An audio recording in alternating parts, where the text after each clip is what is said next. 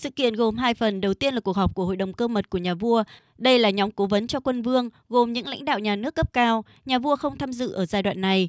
Các cố vấn cơ mật sẽ tụ họp để tuyên bố về việc vị quân chủ qua đời, sau đó đọc tuyên bố đăng cơ, trong đó bao gồm việc tuyên bố tước hiệu của vị vua mới, vua Charles III.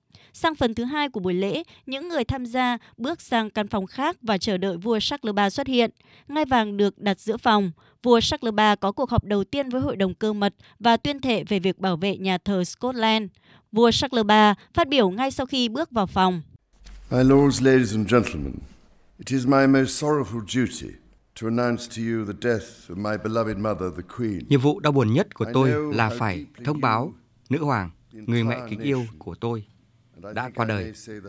Tôi biết mọi người và toàn thể quốc gia đau buồn đến thế nào.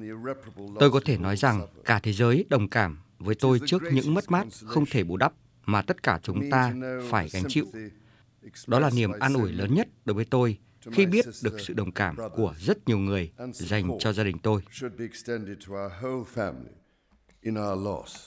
Theo vua Charles III, nữ hoàng Elizabeth II đã nêu tấm gương về tình yêu và phụng sự quên mình. Ông nhận thức sâu sắc sự kế thừa to lớn này và những bổn phận trách nhiệm nặng nề về chủ quyền đã được trao cho ông ngày hôm nay. Khi đảm nhận những trách nhiệm này, vua Charles III sẽ cố gắng noi theo tấm gương đầy cảm hứng trong việc duy trì chính phủ hợp hiến và tìm kiếm hòa bình, hòa hợp, thịnh vượng của các dân tộc trên những hòn đảo này, cũng như của các lãnh thổ và lãnh thổ thịnh vượng chung trên toàn thế giới vua Charles III cho phép lưu hành bản tuyên ngôn tới vương quốc và tuyên thệ duy trì an ninh của giáo hội Scotland.